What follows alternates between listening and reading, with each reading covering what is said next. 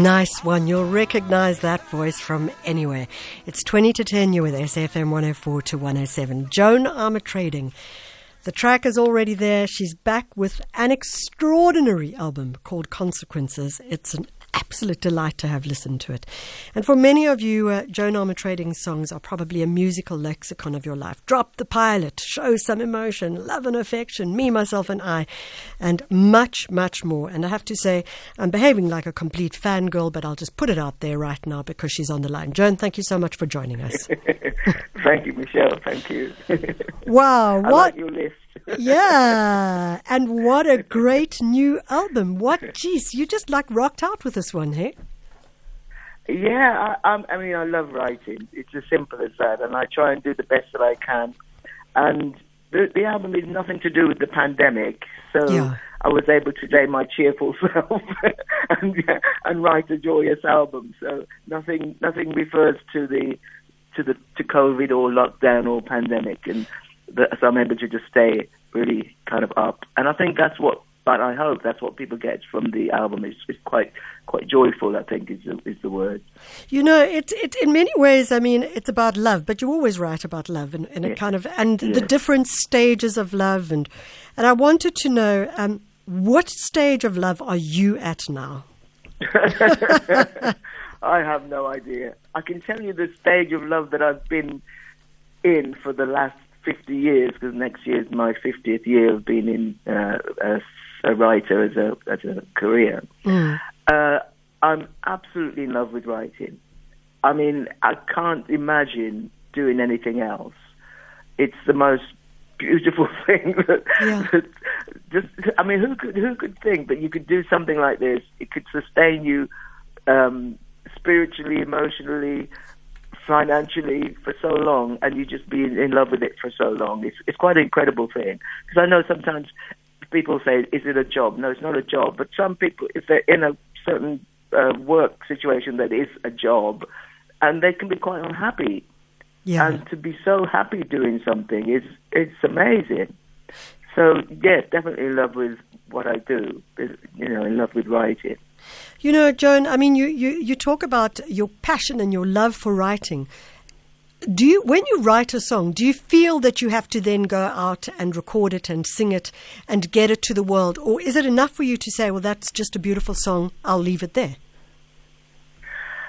Well, initially when I started uh, writing, I wanted everybody to hear the song Yeah. because I I felt they were good felt they were good songs and I wanted people to hear them. And the only way I could get people to hear them was for me to sing them because you know people aren't living in my head, so they so they wouldn't hear it.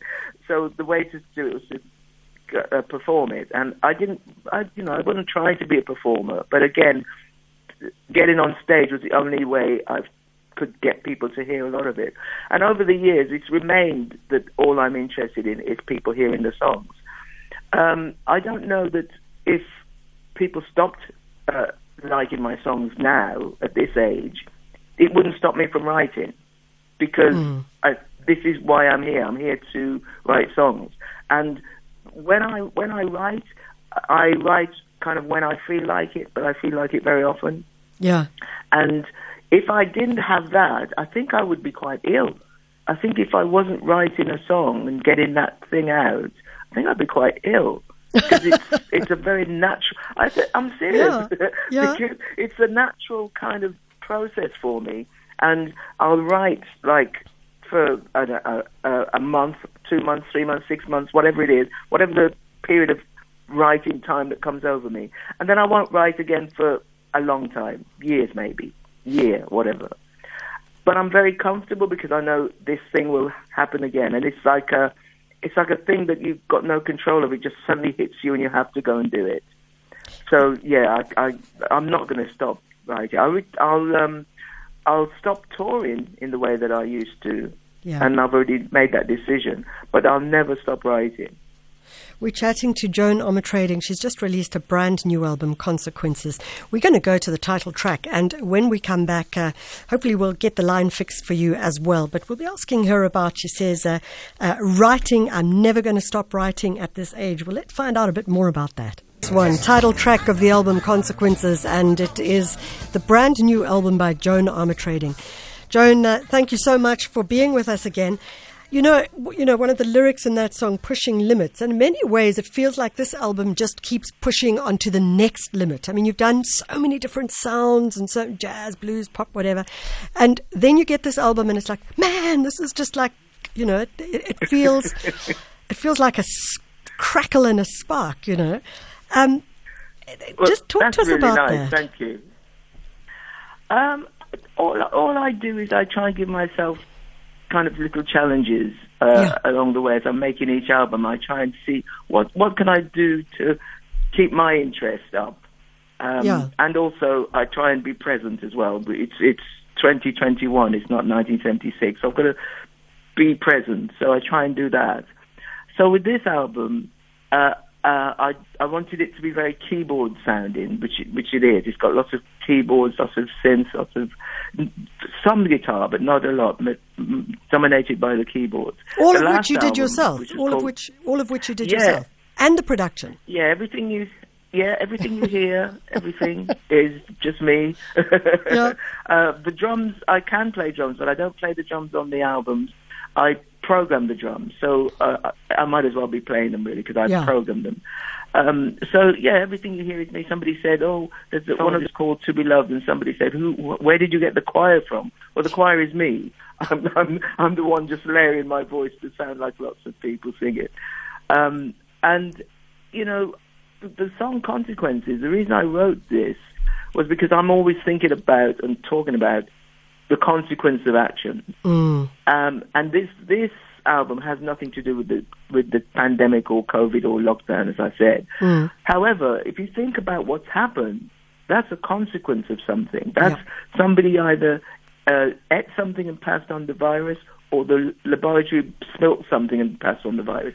And that thing that seems quite small, it's changed the world. Mm.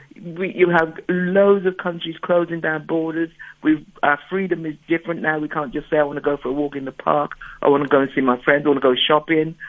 You can't go to the restaurants. You, I mean, there's so much that this little action that that seemed of no consequence to somebody is massive.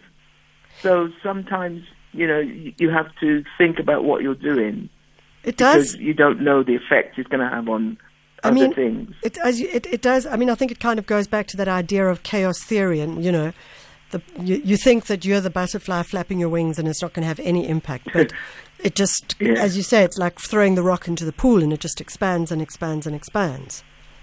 Yeah, yeah. So, so Joan, you- So, yeah, go for it. yes, sir, go ahead. No, No. you go for it. So, I mean, one of the things that you spoke about earlier is you said that at this age, you, you're still not going to stop writing at this age. And um, I'm, I don't want to be ageist, and I'm, and I'm not, I'm not ageist, but I am astounded that at 70 years you're, you're, you're putting out something which is more hip than at some, someone at 20 years, which is just more exciting and more interesting and more surprising. And I think that that's a message that should be shouted out very loud and very clear because I do f- feel that a lot of people feel that there is kind of generational silencing. Um, and, and you've knocked that myth right into the valley or right out of the ballpark, as they say. yeah, well, I mean, I don't know. I, as I say, I think it's just important to be present. I don't know if everybody heard or anybody heard the last album in South Africa. The last album was a, that's a really good album as well. And uh, as I say, I just I just try and be present. That's really all I'm doing.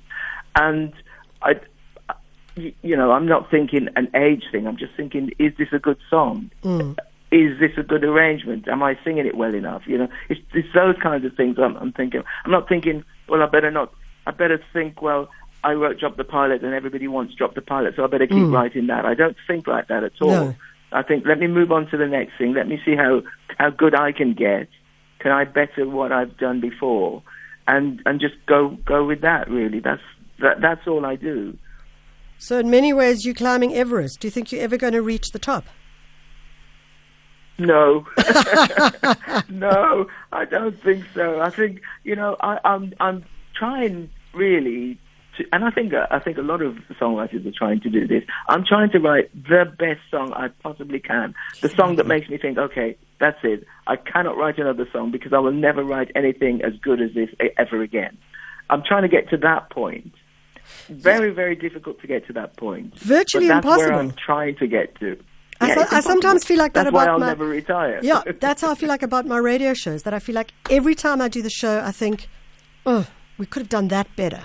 Like it's you can't reach perfection. Joan, I, I do want to just ask you to tease out the idea of being present. Um, what does being present Mm-hmm. really mean? Being present means, of course, acknowledge the past, of course, acknowledge achievements that you've done uh, over the years. It's, that's important as well. History is important. Yeah. But don't live there because you're going to miss what is happening right now. And you are right now. Everything we're doing as we're here is right now. Mm. So, if, like I mentioned, Drop the Pilot, that was released in 1983. Yeah. Well, we need a time machine to go back there. Yeah. So let's forget that because we haven't got a time machine.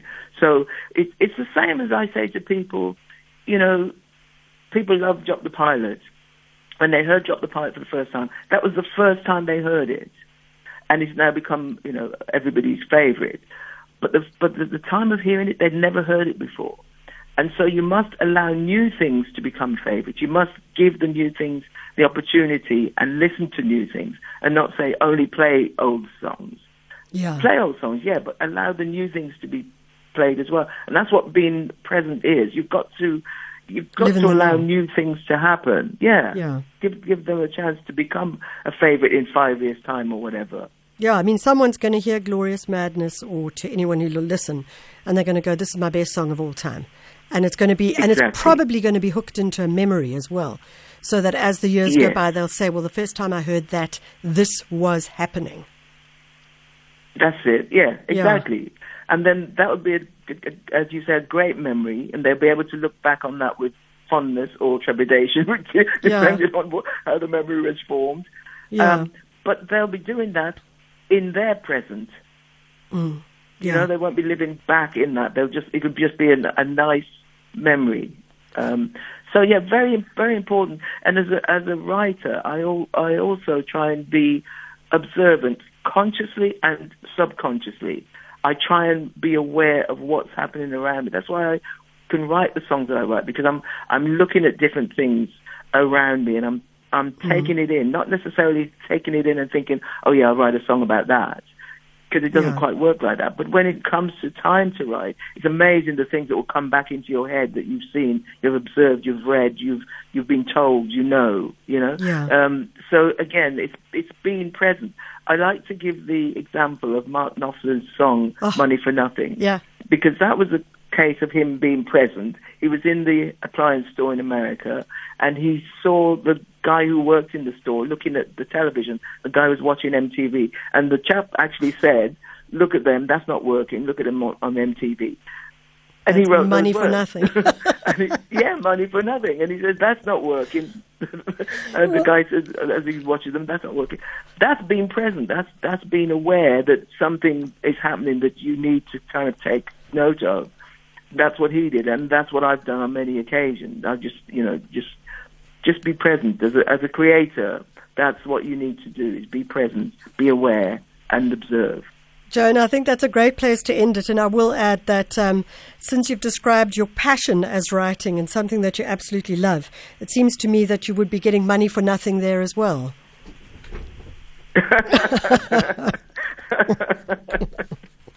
Joan, a great Does that album. mean I have to give my money to Mark Knopfler? No, it doesn't mean that at all. It just means that what you're doing is you're getting money for having total fun and for loving what you do. Um, I just want to say thank you. It, it was a greatly surprising album, so thank you very much. Excellent. Thank you. Thank you. Joan Armatrading, the album's called Consequences, and this is the track To Be Loved. We're going to close off with some of it. Is to be loved.